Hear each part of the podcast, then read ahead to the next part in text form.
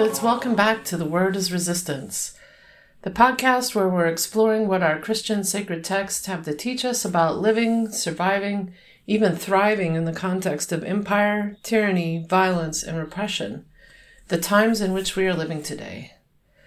What do our sacred stories have to teach us as white folks about our role in resistance, in showing up, and in liberation? What wisdom is there for us as white Christians in these troubled, violent times of pandemics, rising authoritarianism, and racial capitalism? And what beauty can we find in our resistance? I'm Reverend Anne Dunlap, pronouns she, her, hers. I'm a United Church of Christ minister, and I'm the faith organizing coordinator for Showing Up for Racial Justice, or SURJ. I live in the place currently called Buffalo, New York, here in the homelands of the Haudenosaunee peoples. This podcast is a project of SURJ Faith and is particularly designed for white Christians. White Christians turning towards other white Christians to talk about race and white supremacy. We believe white Christians like us, like me, have a responsibility to commit ourselves to resisting white supremacy. And also, we believe we have a responsibility to tell a new story about Christianity for white Christian folks because our lives, all our lives, depend on it. And we do this work remembering we are building up a new world. This live recording of Dr. Vincent Harding's Song for the Freedom Movement is of a multiracial movement choir practice in Denver, Colorado in December 2014, being led by Minister Daryl J. Walker. We are deeply grateful to the Freeney Harding family for letting us use the song for this podcast. The word is resistance. Well, I don't know about y'all, but I've been so amazed by the episodes in this series wrestling with Romans. I think that giving our crew permission to dig into a different way of reading Romans, a different way of understanding Paul, has really resulted in some incredible work here. If you're new to the series, I highly recommend you go back to the beginning and catch up. The beginning would be the June 11th episode, Participants in the Promise, which also happened to be from me, but I promise I'm not just promoting myself here. I've been mightily impressed by what our whole crew is doing here this summer, and I hope you are too.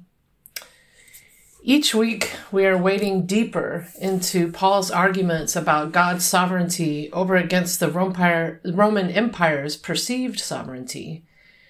And Paul, who is still and ever Jewish, calling to task the Roman members of the Christ following assembly in Rome, who, as Neil Elliott says, have begun to adopt the ideological perspective of the Roman Empire, which is imposing Rome's hierarchy of peoples on the gathering, with Romans at the top and Jewish folks, and particularly Judean Jewish folks, at the bottom, and taking on the values that perpetuate the accumulation of power and prestige that drives the exploitation and violence of the Roman Empire. Even with that orientation front and center, it can still be hard to hear, quote unquote, hear a different reading of Romans when we just read the text. So I want to name that so that when I read this week's lectionary reading, you're not wondering why it doesn't sound like what I just said really at all.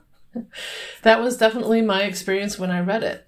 There are so many layers of interpretive history laid on top of this letter, so many layers of interpretive history embedded in our very bodies. It's a lot to sort through. At any rate, here's this week's reading with just a touch of additions to the NRSV for clarity and for expansive understandings of gender.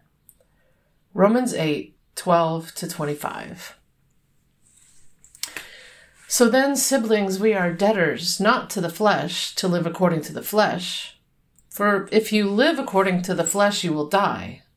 But if by the Spirit you put to death the deeds of the body, you will live. For all who are led by the Spirit of God are children of God. For you Gentiles did not receive a spirit of slavery to fall back into fear, but you have received a spirit of adoption. When we Jews and Greeks say, Abba, parent, it is that very spirit bearing witness with our spirit that we Jews and Greeks are children of God, and if children, then heirs, heirs of God, and joint heirs with Christ, if in fact we suffer with him, so that we may also be glorified with him. I consider that the sufferings of this present time are not worth comparing with the glory about to be revealed to us. For the creation waits with eager longing for the revealing of the children of God. For the creation was subjected to futility, not of its own will, but by the one who subjected it in hope that the creation itself will be set free from its bondage to decay and will obtain the freedom of the glory of the children of God. We know that the whole creation has been groaning in labor pains until now.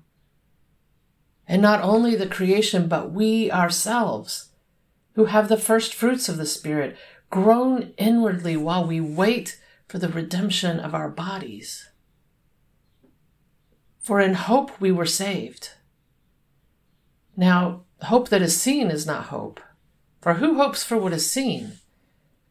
But if we hope for what we do not see, we wait for it with patience. Courage, sisters, don't get weary. Courage.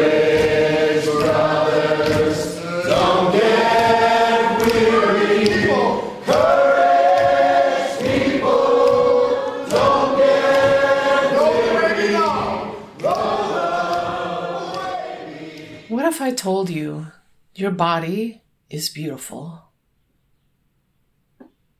What if I told you your body is beautiful?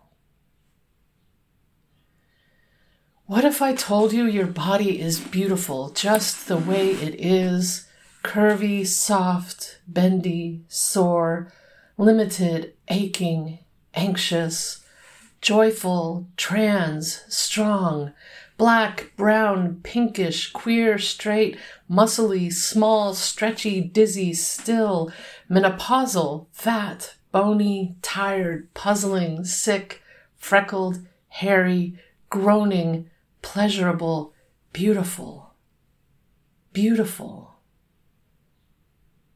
beautiful. Just the way it is. Just the way you are. What if I told you God thinks your body is beautiful? What if I told you that God actually cares about our bodies, cares about what makes us hurt, cares about what brings us pleasure? What if I told you that God wants our bodies to be well tended to, to be nourished, and protected, and loved and sheltered right here, right now? What if I told you that it pisses God off that oppression harms our bodies?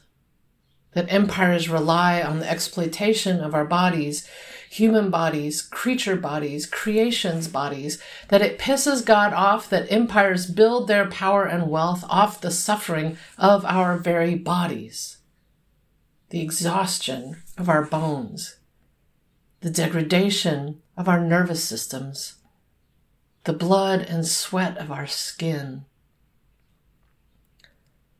What if I told you that God wants our bodies to be free from that suffering right here, right now? That when Paul writes about the redemption of our bodies, that's what he means. He means that our bodies will be saved from the exploitation and repression the Roman Empire relies on to build and maintain its wealth and power and that our bodies will be saved soon, so soon. That the endurance and patience waiting and waiting are only because Paul thinks Jesus is coming again to inaugurate this new reality like tomorrow, or at least in Paul's own lifetime, which is to say, he expects to experience this new reality in his own living body.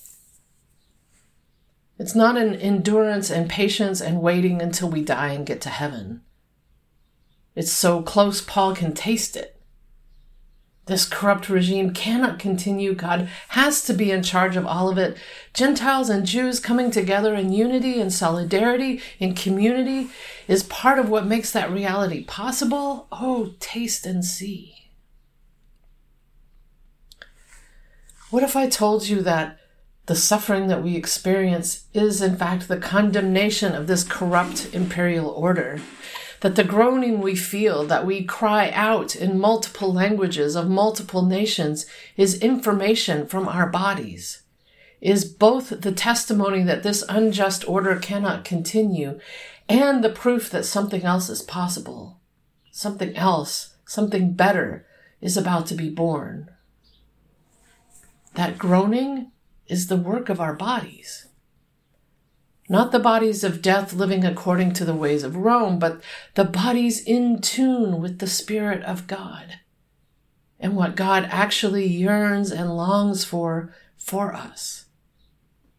Freedom, redemption, glory, family, which is to say community, which is to say that division which exists to perpetuate dominating power is abolished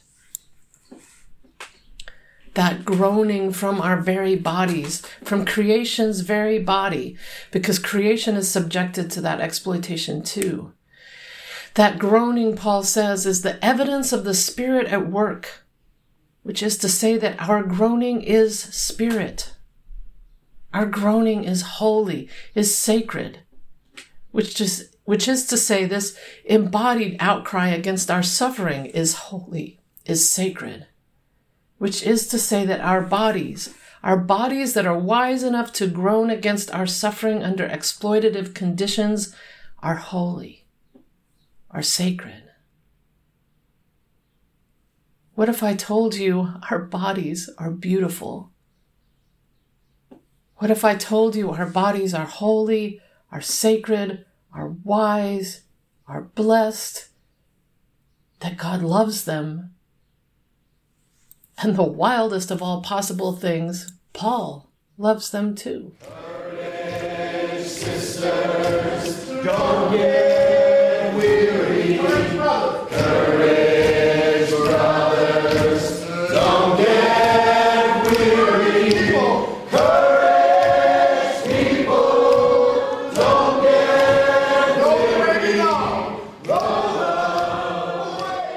Did not grow up hearing that Paul loved my body. And I bet you didn't either.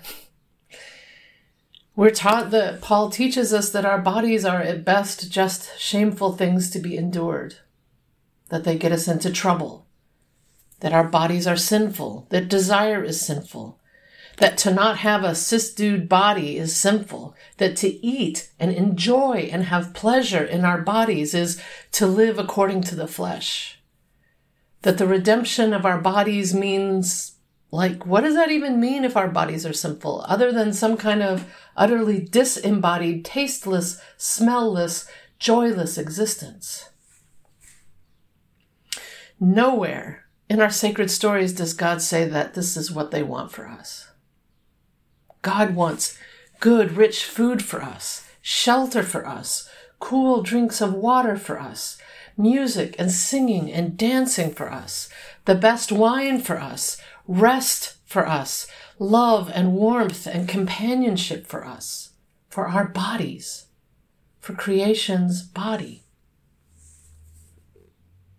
Our bodies is where spirit lives. That's literally what Paul is saying here. Our bodies is where spirit lives.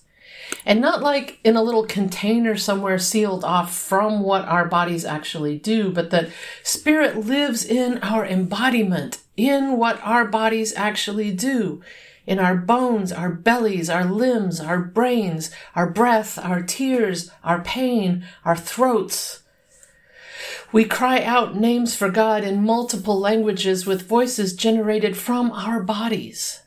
And Paul says that is spirit the suffering, the literal pain in our bodies caused by exploitation is evidence of a different reality that is possible, that is glorious, Our groaning is the wisdom of our bodies vocalizing in sound what kind of world we are longing for.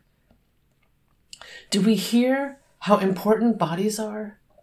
Do we hear how our bodies are sacred sites for the activity of spirit? Do we hear how the act of our bodies crying out in our suffering in these conditions of exploitation is seen and heard and acted upon by God because God cares about our bodies? Our bodies aren't saved because our bodies are bad. No. Our bodies are saved, redeemed because our bodies are precious to God. But to the empire, our bodies are sites, are targets of exploitation and violence, like lambs to imperial slaughter. And that, that suffering, is what we're being saved from. Who does it benefit to claim that Paul teaches us to hate our bodies? That our bodies don't matter? That all that matters is to intellectually assent to some doctrines and wait for heaven, no matter what is happening to our bodies right here, right now. Who does it benefit to separate us from our own tender, fleshy bodies that tell us there is something better than this present time? Empires that rely on exploitation and violence to accumulate power and wealth benefit from us thinking our bodies don't matter. If we're taught we're just meant to suffer, that our bodies are just means to an imperial capitalist end, and even worse, that our bodies are sinful, shameful, it makes our bodies so much easier to exploit. We're not meant to feel joy or pleasure or to even want those things. So it's an imperial reading of Paul that claims that Paul hates bodies. If anything, Paul hates what empires do to bodies. The way that empires, as Reverend Liz said a couple of weeks ago, saturate our bodies with imperial ways of being, so that even when we don't want to, we're embodying empire. Or as Brigida said last week, the way empires use mind trickery that convinces us to wear imperial flesh to reenact the domination and division that make empires run. And Paul hates the suffering that exploitation and other forms of imperial violence cause. Paul says so many times in Romans that Rome that what does that what Rome does to our bodies is wrong. Paul says so many times in Romans that what Rome does to our bodies is wrong. We don't suffer because our bodies are bad. We suffer because our bodies are meant for goodness and joy and pleasure and rest, and we literally cry out from our own bodies when we are not allowed those things. And that outcry is spirit because God loves our bodies. God loves our bodies. And getting free includes our bodies. And all throughout Romans, Paul makes clear that how we get free, how we embody that alternative reality that is coming, that is both so close we can hear the labor pains and also is right here, right now. How we obtain the freedom of the glory of the children of God is in how we care for one another's bodies is in how we love one another's bodies. Hear, feel, taste, see, smell the good news. Your body is beautiful. God loves your body. Our bodies are beautiful. God loves our bodies. Our bodies are so, so good, however they may be. Courage, sisters, don't get weary. Courage, brothers, don't get weary. Courage, people, don't get weary. Your call to action this week is to love on your body, whatever that means to you. I myself am having a massage later today. For you, maybe it's relishing good food or snuggling up with a beloved or a sweet pet. Maybe it's good sex. Maybe it's just closing your eyes and giving yourself 10 minutes of rest. Maybe it's paying attention to the groaning in you that is information about what is not right in this present time. Maybe pick up Adrienne Maree Brown's book, Pleasure Activism, and find some new practices for loving your body and our collective of bodies. Your body is beautiful. Find a way to enjoy that good news. Beloveds, thanks as always for joining us from wherever you are on this good earth. We'd love to hear from you, especially from folks of color and non Christian folks, by filling out the listener survey on our podcast page at surj.org. And give us a like or rate us on iTunes, Spotify, or wherever you listen to our podcast. You can find out more about SURJ at surge.org, S U R J.org, and our podcast lives on SoundCloud. Search on the word is resistance. Transcripts are available as well on our website, which include references, resources, and action links and we'll be back next week with the resistance word from Sharon Fennema as we continue on in our amazing, if I may say so, Wrestling with Romans series. And of course, a huge thanks, as always, to our sound editor this week, Claire Hitchens. Blessings to you in all that you do to resist injustice and in all that you do to build up a new world. Love and liberation, beloveds. Love and liberation. Until next time, I'm Reverend Anne Dunlap.